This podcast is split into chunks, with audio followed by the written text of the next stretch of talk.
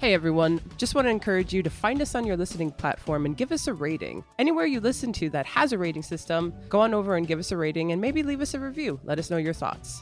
These ratings really do help. Thank you so much for listening. On to this week's episode. Welcome back to another episode of Remakes, Reboots, and Revivals. I'm Nicole. And I'm Rolando. And we have a special one for you today. If you've been listening to the last couple of episodes, you've heard us talk about the fact that we were invited to the Hoboken Historical Museum, right over here in Hoboken, New Jersey, to curate and moderate a pair of queer documentary films for the Thomas Edison Film Festival. And it was last week, and it went great. Yes, we had a very lively discussion. We talked about the films. We got the audience input on their films, and more importantly, our opinions. Yes. And most uh, importantly. yeah, I think it was a pretty insightful, lively conversation that we all had. Yes, and the fun thing is that we actually recorded it for you guys, so you guys can be able to be part of the event that you probably weren't at by listening to this episode. Uh, so the way that this works is that if you're on a podcasting platform, go to the show notes or the episode description. You'll be able to find a link to the Thomas Edison Film Festival, and there you can actually watch the films. And we recommend that you watch the films first, and then you go back and listen to our discussion on them. Yes, and they're two wonderful films. I highly recommend you checking them out. Uh, they are each about 25 minutes each, right? Yeah, just about that. Sounds about right. Mhm. Yeah, and I think there are two very, very well done pieces of documentary. One's a li- the first one's a little more serious. It's also foreign. It's from Taiwan. Yes, Taiwan. Taiwan, and it centers around a drag queen, which was she is utterly fabulous. And the second one is about a hairstylist based out of Southern California. Yeah, two completely different ones, but there is a unifying theme, and these are things that you'll hear us touch upon in the discussion. And yeah, it's it was a lot of fun, and we want you guys to be a part of it. And we never really get to talk about non-mainstream or non-Hollywood products, so this was definitely something that was just like a a pleasurable experience for us. You know, this Yeah. is you know we went to school and we watched so many of these short films, and we even made a couple of these films ourselves. So kind of getting back into that groove was really nice for us. Uh, and fun fact, I host trivia nights sometimes in my area, and a couple of days after this event, I hosted it, and someone who attended came up to me and was like, "Hey, I attended your event, and you did so so great, and everything you guys said has kind of like stayed with me, and I've been kicking around in my head, which was just an unexpected treat." So That's great, and hopefully he's. I assume he. uh, It was a he, yes, Are yeah. a listener now. Okay. Yes, hopefully they are. hopefully they are. And speaking of trivia nights, uh, it is confirmed that if you are again are in the Jersey City primarily, but the New York, New Jersey area, mid August. Uh, we'll get to you the date later. We're going to be hosting a queer media pop culture trivia night in person at a really, really cool bar. Well, distillery technically called Corgi. More info. Stay tuned on that, but super excited for that. Yeah, and if you want to stay up to date, obviously follow us on social media because that is where we will drop most, if not all, of our updates. So Yes. if you're not following us, you're missing out. Seriously. Uh, Rolando, you got any news before we go into today's special episode? Uh, do I do not have any news at the moment. Nothing comes to mind. I'm sure I read something, but it just probably just it wasn't important. I Yeah. know that as of recording, we're recording on June 22nd. This intro that just like that has begun. So the countdown has begun for Kim Cattrall's return. Yes. On and just like that. I know that people are like super upset that that leaked because they're like everyone's gonna be super disappointed. She's literally gonna say like two lines. oh yeah, no, it's gonna be it's gonna be the camera's gonna pan from her like high heel shoes up, and then she's gonna say something catty, and that's it. The, Yeah. the season ends. yeah. Just like you called it, guys. You got to go back to the Sex and the City episode that we did like a year or two ago. Rolando called it. It's so Uh, good. she- yeah, I thought it, it's unfortunate that she held out for an entire season. She probably didn't think the show would last. I know, seasons, I so- know. Yeah, they. I hope they improve upon season one uh, faultings. So, and I yeah, it's you know, but the thing is, people are still gonna watch. oh, know? 100% they're still going to watch. They're gonna hate watch, but they'll still watch it because they love these characters so so much. Yes, yes. And I unfortunately am not in that boat, but I may, I may watch the season finale just to see Kim Cattrall. Because that's when we know she's coming. Yeah. Yeah, yeah, yeah, absolutely. yeah. And the other fun thing about that is that apparently one of her stipulations was that she did not want to be at all with any of the other actresses.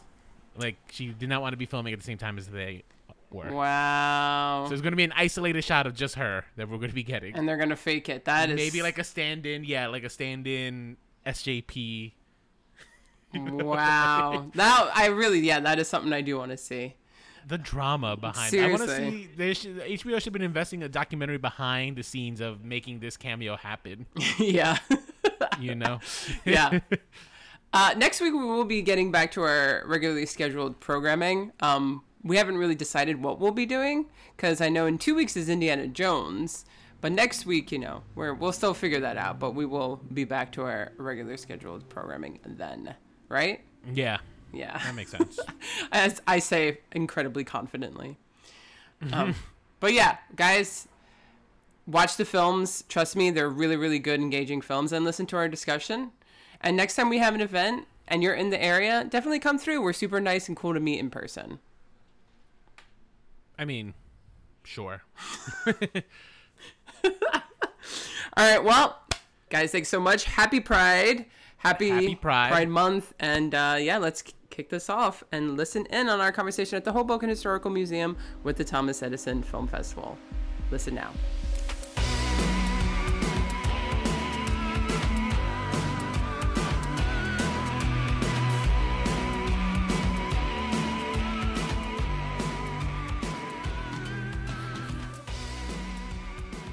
Welcome, everyone, to the Hoboken Historical Museum.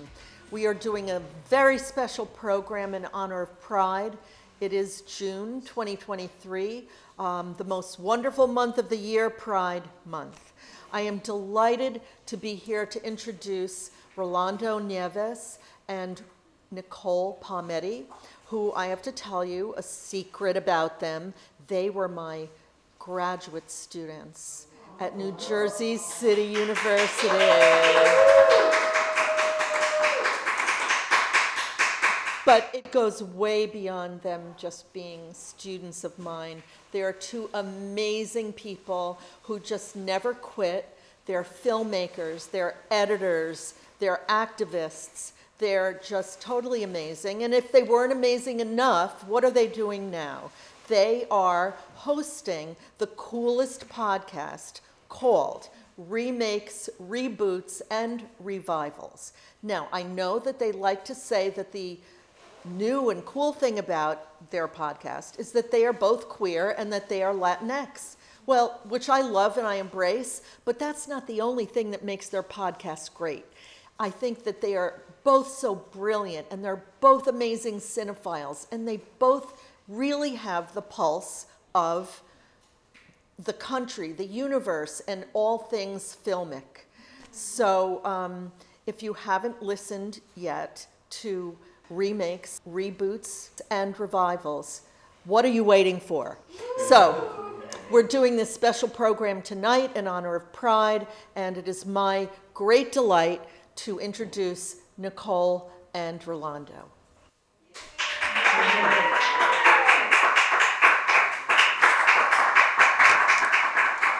Jane. Uh, thank you guys so much for coming. We're gonna sit down, you know, like we're Like, yeah, like if- like we're professors or something. This is our. it's our first official live show, so It we wanted to feel yeah. special, you know. yeah, and also we have a recording set up here, so it's a little bit more convenient. But yes, thank you guys so much for coming, Jane. Thank you for that warm welcome. Uh, we've been doing this since 2018. And like you guys can probably tell from our title, Remakes, Reboots, Revivals, we typically talk about Hollywood mainstream films, right? But we do want to look at them from our own unique queer Latinx perspective. Uh, because recently films have been changing. More films are being made for a broader audience. And things, we, we're trying to deconstruct, you know, how certain narratives are getting changed and whatnot. We don't really get the opportunity to talk about, at least in public forums, things that are not mainstream Hollywood. So this is just like a really, really unique uh, experience for us. This is going to be a very special episode for us, so we're super excited about that.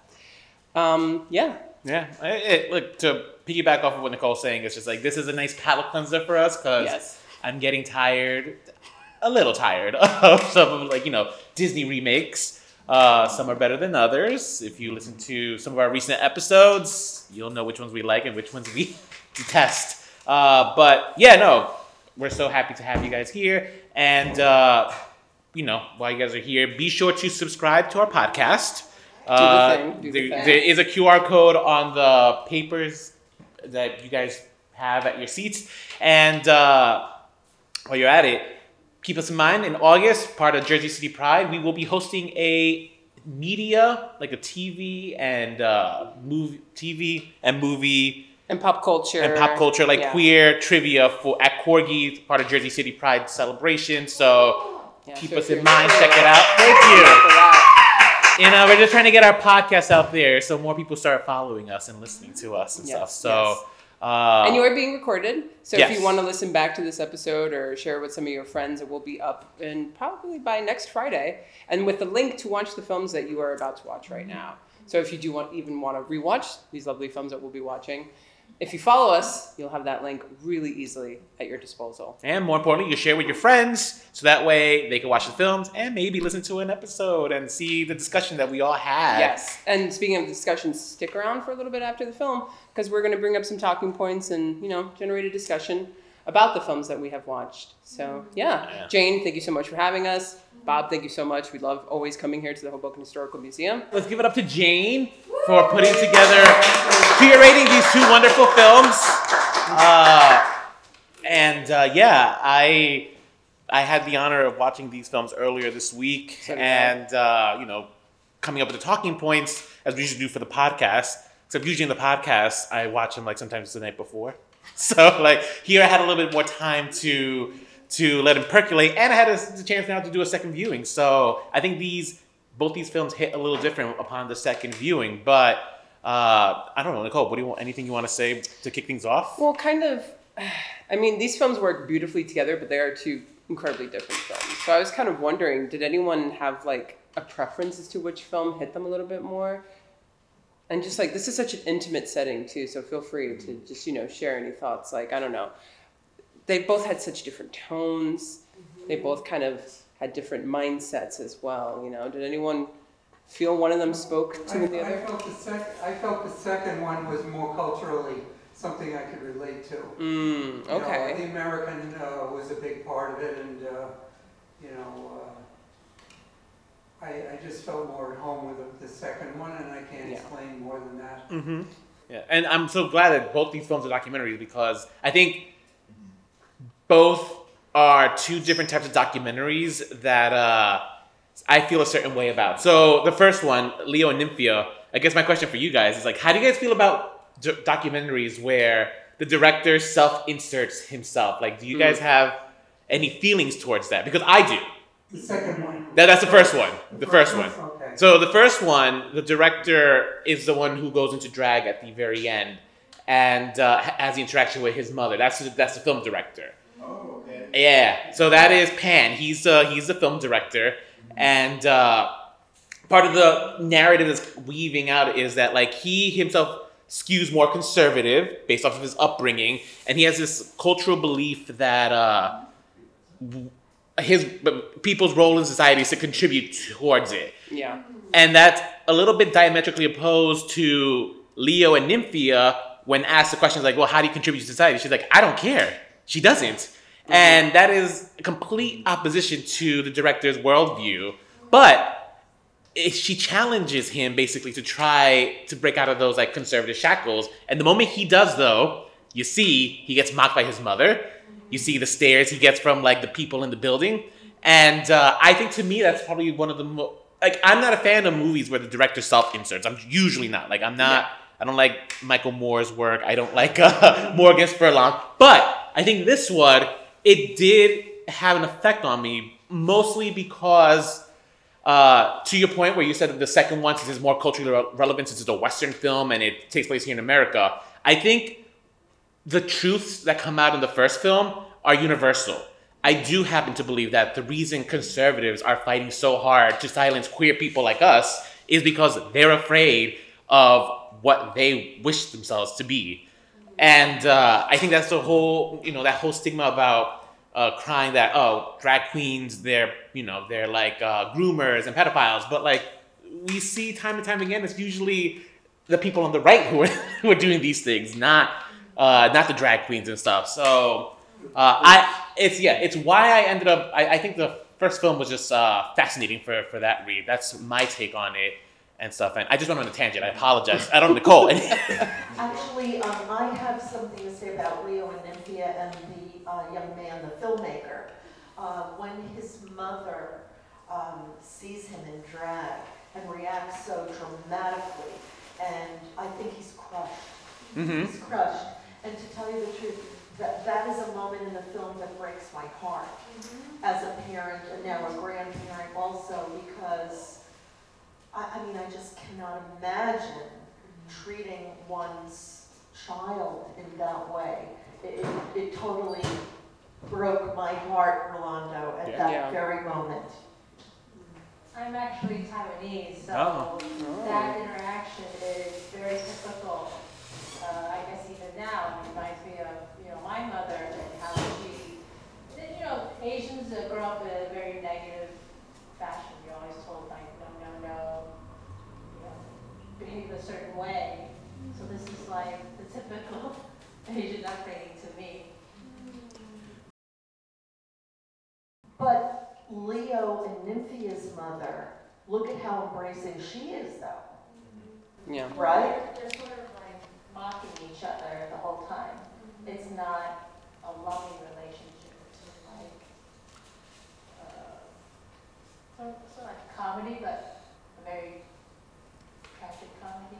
Are you talking about? You think it's tragic between Leo and his mother? Well, it's kind of an abrasive uh, kind of humor So- that they're using against each other. That's a valid point that I actually took more so in the second viewing of the film. However, I do want to point out that the times we do see Nymphia interacting with uh, with the mother, it's Nymphia, which made me wonder with this film. It's just like because like this movie, the first movie breaks the fourth wall several times. Uh, one of my favorite ch- times when it breaks that fourth wall is like in the B-roll setup when uh, when he uh, when Nymphia is like going onto the street and she's commanding the camera, and you're also capturing her setting up the shots almost right. That's breaking the fourth wall for documentary because everything prior to that moment, the B-roll there was just B-roll in the sense that like you're it's beautifully shot and it's kind of just moving the story along. But that moment, we actually are seeing her take command and really embracing the character Nymphia, which as on the second watch, I was wondering, just like, oh, is this interaction that we see between Nymphia and her mother, is that Nymphia the character, or is it Leo? Because Leo had admitted that he's shyer, and you do see the change in how he behaves when he's in and out of drag. So it was, yes, I do agree with you. It was an interesting uh, dynamic that the two had, but it was an it was a dynamic that we only saw when he was in drag, and I found that interesting. So I don't know. Again, this is a documentary where it's just like, and you know, you have to take everything with a grain of salt, obviously, right? You don't know what's kept out of the editing room, but uh, it made me wonder, like, what, like, what was on left on the on the editing floor? Yeah. you yeah. know. And there is a performative quality when it comes to the art of drag in general. And I think that Leo and Nymphia in particular, this movie, it's like very fascinated but also somewhat scared by queer culture. It almost was like looking at it, you know, with protection in front of it, with like a glass wall in front of it. Because the way that the film begins is with a very interesting quote where, and I wrote it down, it was, perhaps Leo is less confident, he's always doubting himself. And there's just kind of this disconnect that Leo feels from himself. Mm-hmm. And he even kind of feels disconnected from Nymphia. He refers to her in- mm-hmm. in the third person as well. And so it almost takes this commentary into thinking that there is something kind of detaching about being a queer person in this day and age. Because also with the filmmaker inserting himself and him coming to terms with what he might be, there is kind of like this where do I belong quality that was present in, in the film, which is not very present in the second film. Yeah, I mean, which is a nice yeah. balance. But still, like I don't know, did anyone feel connected to that at all? What struck me about the film is there was nothing gay about Leo Nymphia. We don't know if he. Here in the United States, people sort of assume drag queens perform in gay bars and the gay community. There's no way to know whether he, I mean, maybe he's gay, maybe he's not. It's not relevant in terms of making the film interesting, but in terms of the American perspective and what our politicians think about drag queens, uh, it's, it's for young context, and we probably is gay, but there was no romantic, for both the director or Leo there's no romantic element. Yeah, And- True. it's true. And, and he performed in a straight bar, it looked like, it looked like the audience was uh, conventional. True. Yeah, which I think is, I mean, here in America, at least here in Jersey, like when you go to a drag brunch, you do see a lot of straight couples. Like, you know what I mean? So, but to your point, I do agree. I uh, that's actually something that gets conflated a lot. Like drag culture does not necessarily mean gay culture. It's not. You know, even RuPaul's Drag Race, for example, they had a straight drag queen, which was like groundbreaking for the show. Uh, like most recently last season, and uh, that's that's how far we got in gay rights, right? Where like one straight drag queen is just like, whoa, like, that's big. That's a big deal. But uh, but no, I, I agree with you. It's uh, I think this is, I would say like uh, Leo and Nymphia is more like a queer Yeah, storytelling. that's- Yeah, that's the And- yeah. difference for sure. I would say. Actually, in the scene where he, Nymphia is interacting with the audience sort of after the show, you know, he was making these innuendos, and they definitely seemed queer to me. Mhm. you know, Mhm. dressed up and whatever. Yeah. So, I mean, I think that he's queer at least. The other point I wanted to bring up actually about Leo and Nymphia was to this question like uh, the first time I watched it, I did feel that the director may have been a little exploitative in his intentions of filming Leo and Nymphia because he was using it almost as an excuse to explore this side of him that he himself was too afraid to explore. I don't know, does Yeah. anyone, based off of just me saying that, does anyone agree, disagree, thoughts? I would agree. It makes some sense. It makes sense. yeah. Yeah, I hadn't thought of it, but it makes some sense. Yeah? Yeah. Okay. I just wanted to add in, there was a point where Leo spoke about unleashing the beast. Mm-hmm. And there was like a monologue. And what you just said really resonates because I feel like that's what you're saying. It's like this performance allows others to release themselves. And it's almost like super, like, oh, like super ancient, right? Like an Mm. old ritual where you're reenacting something with with a person as like the, as a medium, right? That's what I was thinking about actually, and and what you just said really really resonated with me. I'm glad. Uh, yeah. Any other thoughts, Nicole? Like in terms of uh, Nym- uh, Leo and Nymphia? No, I think actually you brought up the the one The that bo- I was gonna get to. Oh, so. the. I'm sorry. Exploitative, It's okay. But uh, no. But so why do you think though the like what?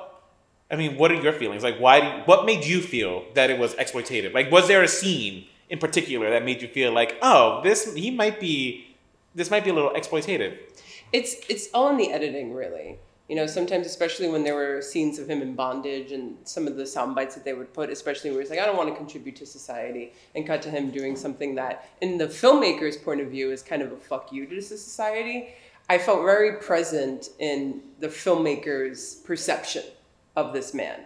And he almost went out of his way to present it as there's this disconnect between who he is and who he pretends to be that maybe reflected his own disconnect of who he was. But because of that, I was like, well, do not. I felt like he projected a lot onto Leo and Nymphia. Mm-hmm. Like I got almost too much of what he thought personally. So that's interesting because I actually thought the shots of like every time that we brought in like kind of high artistry Mm. was almost the opposite. Like he's asking, "What do you contribute to society?" It's art. I think that's what Yes. what Nymphia's con- contribution to society is. It's this art form that she is doing because like some of the, I mean, the makeup and the looks that she was putting out are they were great. I, Yeah. you know, stuff that I haven't seen, for example, on current seasons of Drag Race. You No, know, yeah, it's a little lacking at the moment. I mean, I connected with her Uh-huh. definitely, but I still felt the filmmaker's presence Mm-hmm. and at least his opinion of her. But as a character, I was able to sympathize more with her and not take so much of the the forced opinion Mm-hmm. from the filmmaker. Although I did really enjoy the film and it was interesting, I do I do felt like it was a little bit more exploitive than respectable, and he did make it a little bit too much about himself at the end. There was one other thing that we didn't talk about, about the, the uh, mother, um, Leo's mother. Um, She was so alive and so proud of him as a child and so sensitive to that, that I think that her relationship with Leo and Nymphia is, is dense. It's not just one note, right? And I think that, um, you know, as a child growing up and her love for him and how she, you know, she letting him go to, taking him to go to a school that was completely different, I think, than Yeah. other Taiwanese schools. I think that's, you know, kind of a, although, again, I'm not Taiwanese, and I don't know what the school situation was. I could only deduce that it was, you know, sort of a, a more unusual, not the normal, you know, like what most kids would, you know, the kind of school that most kids would go to. And that, that's great. Yeah. The other thing that we didn't talk about, um, actually in this film, is that we never meet, um, a male parent, do we? I Yeah. wonder why. that's something also that stuck out on second viewing. I don't know if it's because even in the family picture that they show, it was uh, Leo and his mother. So I don't know if the father was just not present in the thing, or if he's not present because he doesn't want to be associated with the son. You know, that's kind of left up to the viewer's imagination a little, right? Like that's just Yeah. you know, ultimately, I guess like you have to fill in that blank. Uh, And even in the second film, he was raised by a single parent. yeah, The only time we see fathers are when we see these two male fathers, yeah. these gay parents. I think that's So a there's great kind of like- Yeah, a great segue into the second film. segue, because they go only moms to two dads. Two yes, to two dads. Yes. Uh, I mean, such a contrast, but such a delight, and, and a good double feature. You should have like your serious film, and the uh, as the first one, and then you should have something lighthearted in the second. And I mean, the joy that radio radiates off of Jeff and what he does for everyone in his life, like at the Halloween party. You know, the contrast of them sort of being surrounded by blood and skulls, but they're like, "Oh, Jeff is just a light of joy." it was it was adorable but it's also just so important because there are these people who have these ideas of you know what queer people would who they are and the impact that they would have on people's lives especially children. And this is the exact opposite. Mm-hmm. And like more so than ever we actually need more people like this in our lives or in our communities to kind of help bring us together. I mean what did you guys think about in the second film? Outside the Outside the yeah beautiful- right? yeah. You want to be a part of that community. Yeah You were just Joshua Tree, we're so far away from home. Yeah No, they're great, it was fun.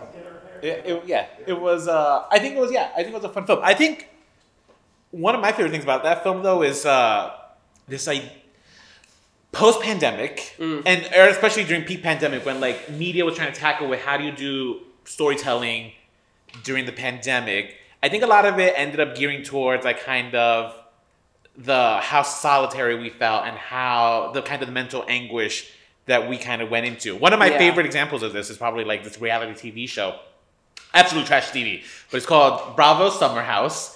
And they had one season where like all these beautiful 20 somethings were stuck in a house in the Hamptons, but because of the pandemic restrictions, you were stuck inside that house. So the cameras are just rolling 24 7. And you just see the mental deterioration of these people over a week, over 10 weeks. And it was kind of really that pure exploitation. Yeah. Uh, you know, but uh, that was a lot of. I think that's what we saw in a lot of media, kind of just like how how the pandemic was affecting us in the negative. and this was quite the opposite. This It is seeing we're seeing someone like persevere during the pandemic. I think that's like kind of wonderful to watch, especially considering he's a queer man, Yeah. uh, a, you know, a gay man and stuff. And as members of the gay community, you know, we've had to persevere so much. I mean, you know, I wasn't old enough for the AIDS epidemic, but like some of you guys might have been, and uh, you guys, again, the gay community had to figure that out for themselves.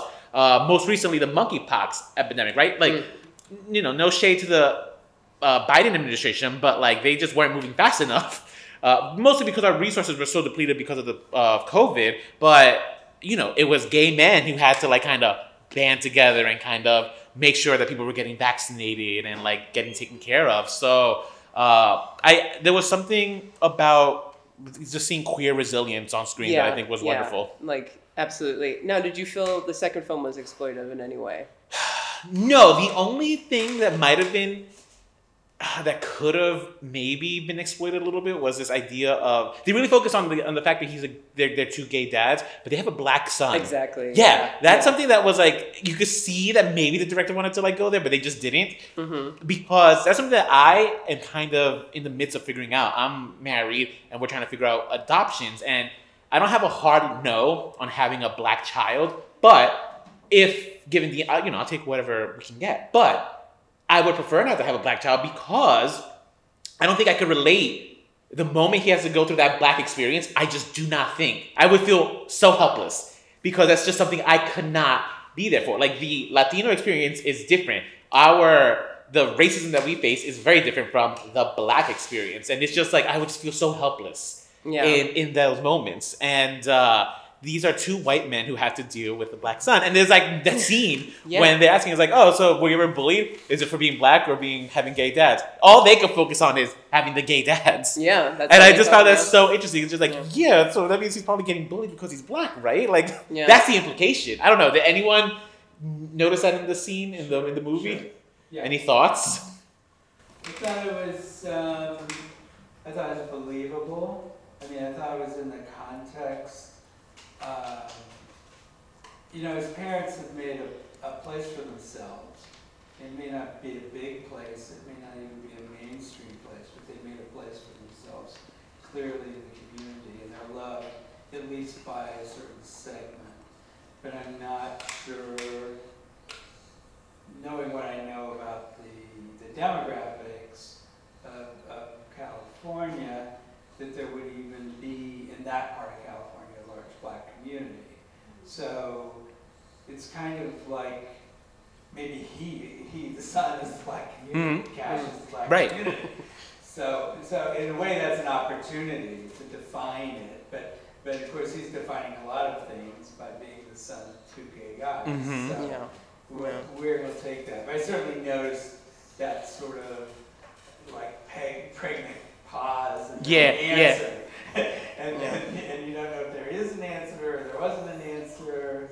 I sort of think all kids get bullied sooner or later for something. So um, I think it's part of growing up in America, Mhm. whether you're gay or Latino or black or uh, you know, too feminine or too butch or whatever it is. I, I think sooner or later you're going to get something. And so I think the kids have, and most are, thankfully, resilient. Mm-hmm. And then they have to find their own balance and, and deal with it with some support from the parents, some support from teachers, of course. But, you know, ultimately, that, that little group has to, has to balance out, because it's going to happen. You're Mhm. too short, you're too tall, you're too skinny, you're too heavy, uh, you gotta find a balance.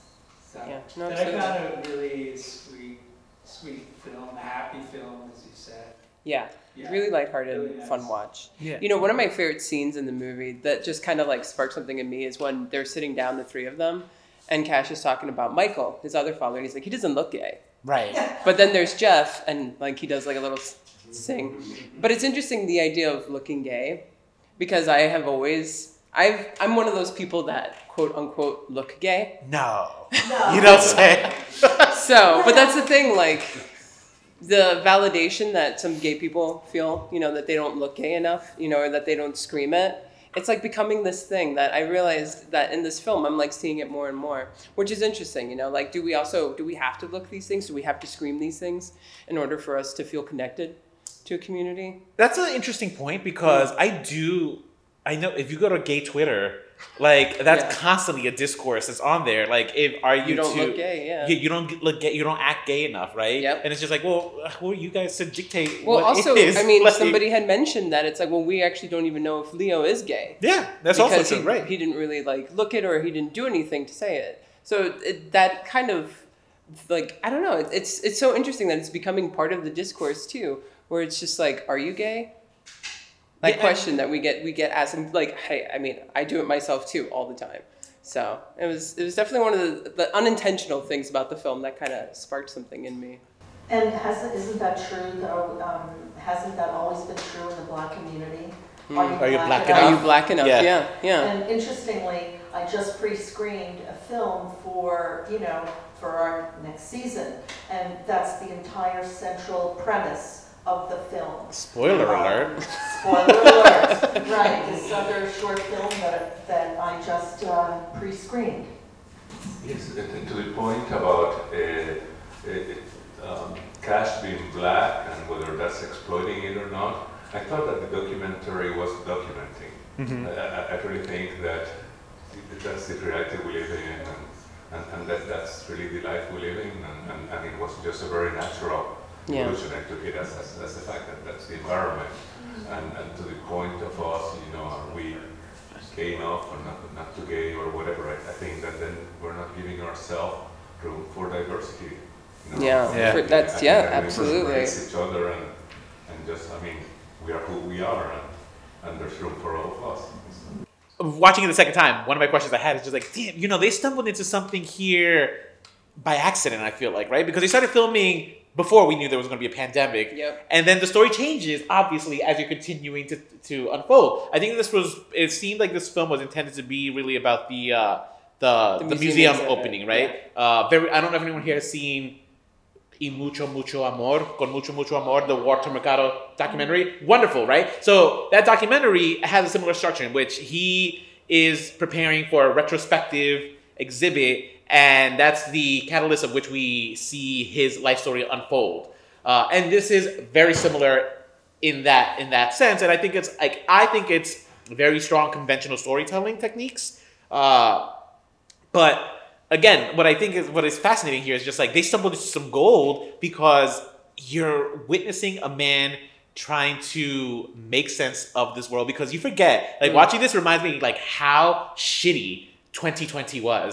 Like 2020 was Yeah. a roller coaster ride and it feels like a lifetime ago but it was like three years. Three years ago and it feels like forever ago at this point. Yeah. uh, and it's it's it's wild, and i think that's why i did like this portraiture of a man because that's just a portrait of a man. You're also really witnessing like a moment in time that like i don't i hope we never have to go through again in our lifetime No, for sure. Yeah. And I also liked how the movie unintentionally had like this symbolism with his hair yeah and letting go of all of the weight of his hair and just moving on and Yeah. growing up and all of that. Like And- I was like, they didn't plan for that, but it yeah, worked perfectly. it worked and uh, let me tell you guys like a good haircut will take 10 years off your face like, Absolutely. like that is the lesson I learned here. but yeah, the other thing. Oh, that reminds me. Actually, the other. Uh, I wanted to go. I'm just going to go back to Leo and Nymphia real quick about the mom. The mom should always listen to Nymphia. Nymphia was right. That purple jacket was beautiful. you know, was, yeah. like, that was a gorgeous purple jacket. Um, so. I loved watching these two films together because I think. Did you see a common through line, Nicole? Like, what would you say? The impact that queer people have in our lives, you know, in the first one on the filmmaker, in the second one in the communities, and how kind of important they are, and how we need people to push against the grain.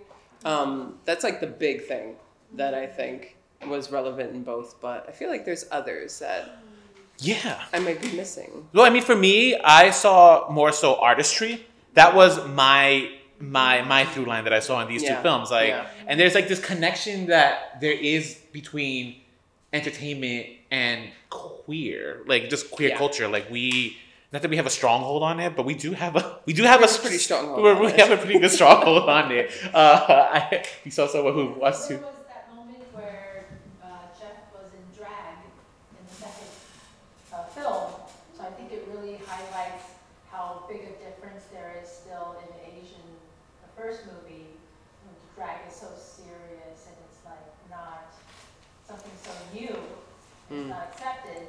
Whereas in Jeff's movie, it's kind of like, it's a passing reference and it's like matter of fact. So Yeah. It goes to show, I think like in the fifties, we started doing all the civil rights stuff in America. Mhm. And it's been eighty years since gays were really like, coming to the forefront, whereas in Asia, it's still a very uh, taboo subject. So maybe we'll see in eighty years, you know, what kind of movie comes out about drag in Asia, Yeah. Yeah. And similar. Yeah, and to that point though, I mean, this is where contemporary media plays a huge role, right? Like, I think something as ubiquitous as like RuPaul's Drag Race Yeah. has a big role. Like, you may not, you don't have to enjoy the show, but you just have to respect like whatever cultural impact it does have in bringing drag culture to other parts of the world. Because like that's the, I mean, this show is spinning off to doing. uh uh, franchises all around the world where they're highlighting drag queens from these different countries and uh, yeah it really it's making drag drag culture mainstream however counterpoint to that though is that like because of that you have conservatives now screaming no get this off of our Yeah. tv get this Yeah. off in front of uh, off in front of our children which uh, reminds me so i wanted to ask that like do you think nymphia's performance would be child friendly Depends on. Uh, depend. It, I think she could. yeah I mean, no she was a princess in one of her numbers. Yeah, that's what I'm saying. Just like an actress can do a role that's X like Of X rated, course. she can Mhm. also do a role that's like a Disney film. Yeah. You know what I mean? Because drag is diverse. Drag Yeah. is performative. You know, you're not just the same thing all the time. And drag isn't highly sexualized at all all the time. and it can, So- but it can be. It can it be, can but be, it's and not usually all you put those restrictions Yeah. uh, on on the door before a child goes in. Like usually, Absolutely. you know, let's be. Most people know what's appropriate and what isn't, and they know what type of audience you're gonna have. If you're gonna have a drag brunch in the middle of the day, where there's probably gonna be families, you tame down your act. It's just it's called common courtesy that I think sometimes like the far right just thinks that we don't have it in our brains to do that, right? Like I know, yeah. uh, but no, yeah, that's what was one of the things because I think we had a child here, right? Like, how did was this was some of the scenes here too scary for the kid? Well, I mean, I'm, I'm a mother, and uh, it's really important for me to raise well-rounded and inclusive kids who are empathetic and right. and to me, it was not at all scary. You know, what's scary for me is aggressive, cis, male, you know, predatory behavior. Mhm. That's to me is scary. You know, um, policies that marginalize people and take away rights are scary. You know, a, a man dressing in drag is not in the least. Yep. Um, so it's just part of raising a decent child, I think. Um, and so not at all. I don't mind uh, her being here. I wanted her to be here. Um, I just wanted to add one more thing. The thing that struck me about both movies is um, both uh, narrators expressed that they uh, experienced bullying as Mhm. children Yep. um, in two totally different contexts. And um, and that really struck me as a mom, you know, and what can we do to protect our kids who are wrestling with their identity and coming out even in 2023. I think the assumption is that we've come so far, we're so much more progressive, um, you know, even in a place like New Jersey, but I think there's so much essential work that needs to be done around creating that sense of comfort and um, acceptance for our kids. Yeah. And the thing that also struck me about both narrators is that they both felt they had to tap into this inner resilience um, in order to become the people who they are today and to find that joy. Looking for that joy for them was an act of resistance. Mm-hmm. And that to me, you know, I, I don't identify as gay, you know, I'm a cis straight woman, but to me, that is such an inspiration um, and something that I think it can be a lesson for all people. We're just striving to find our own voices. Absolutely. I mean, so well put. Hi. I'm, I hope you enjoyed the movies too. Uh, no, I mean, yes. I mean, also, I mean, thank you for bringing your daughter and like obviously like exposing her to this kind of work because I think that is important. Uh, I think it's. I think a lot of times, you know, all these policies that are trying to really silence us, they all come from a place of fear. Yeah. Uh, Well, just like that scene where he said he was bullied because he was sitting there with like his Barbie doll house, and that people would bring it up well into high school, you know. And but he was happy. He was just Yeah. sitting there living his like happily.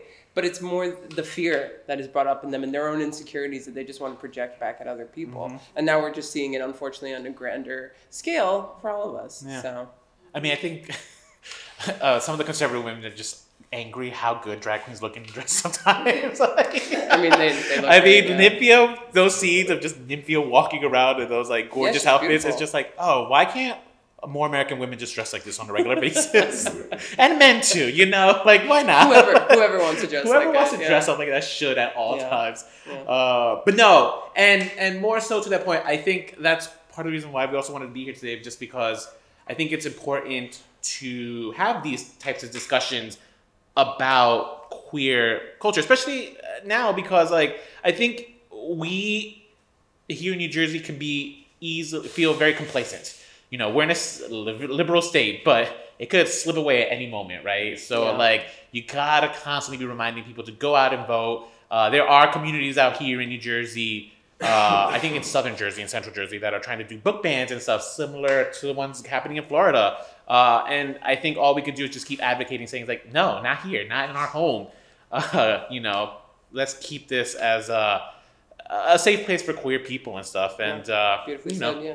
yeah, if you can donate to your local queer organizations, I think the one for Hudson County is Hudson County Pride. So Yeah. yeah, that's a big one. Check them out on Instagram. Uh, we're actually like, oh, we mentioned earlier, we're gonna be hosting an event with them in August, part of uh, uh, Jersey City Pride. Month. Yeah.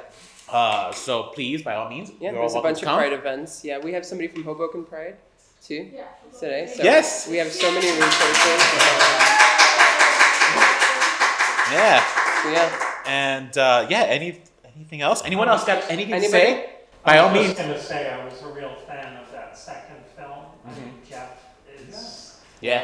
uh, you know, it's, it, it's almost like he'd be a great representative, almost. I mean, mhm. if you're, if you're trying to reach out to a straight audience who are homophobic, I mean, he kind of crosses lines, not that you're, you know, that's an obligation to do something like that, but he's so, uh, you know, his spirit is so strong, his resiliency, is- Yeah. you know, and, and I have not seen a better portrait documentary in ages. And that, um, a film that encompasses uh, COVID, I haven't really seen that many that weren't, uh, well, I just haven't seen that many. So it, yeah, it wasn't just about that, it was just sort of his, how he always is trying to make it work. Yeah. And, uh, and he's doing it in the desert, if anyone's ever been to Joshua Tree.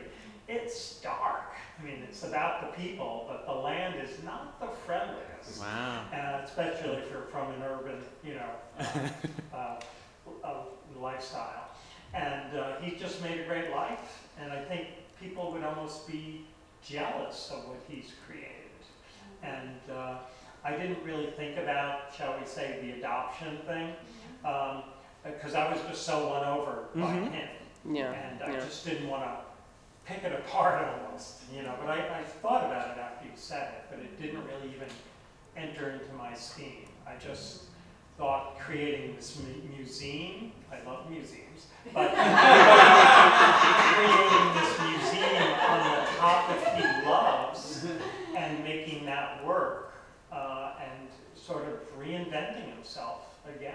So a- Yeah. a beautiful film, and uh, I'll highly recommend it. Yeah, I forgot to. Yeah, I forgot to talk about his sculptures. I think they were so beautiful. Yes. I they think were. they're so. He's so creative, and uh, yeah, I, I again just seeing the artistry between the drag and like his curation and actual sculpture work, and you know he's a musician and stuff. Like he, Yeah. this guy is such a. I'm jealous He's of well- everything well he's done with his yeah. life. Yeah, You know? he's a great role model. Absolutely. Yeah, he is. And not for nothing, and talk about a role model, so is the filmmaker Cheri Gaulke and Cheryl Bookout. And, um, you know, a shout out to both of them, but, and Cheri in particular, who was this year's, um, winner of the Edison Innovation Award for the film festival. Yay. She- Her body of work, right. Congrats to Give her. up for Cheri. So you can um, also see her work on the uh, Thomas Edison Film Festival website.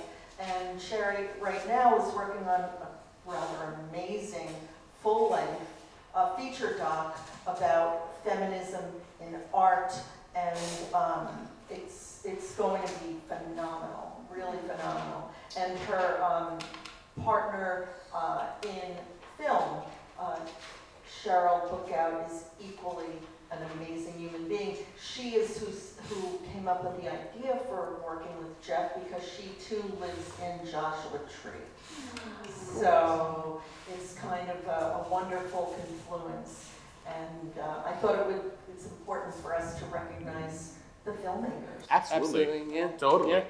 Uh, and that's actually the reason I do love coming to the Thomas Edison Film Festival. Is like occasionally you will get You'll meet the filmmakers. the yeah. filmmakers here Yeah. too who talk about their films, and you can And it's only brain. short films too, you know. So Yeah. you get to actually like see the people and, and talk to them and see like what because we make short films Mhm. on the side when we do stuff, and that's just like an art form that doesn't get enough like light shown on it. Everybody's Right. always talking about features. We have a podcast about that, but still, like it's this beautiful art form that just doesn't get highlighted enough. So. You're, Thomas Edison is just like the best for doing that. So, and thank you for inviting us tonight. Yes. And yeah, and thank you guys for sticking around and talking with us.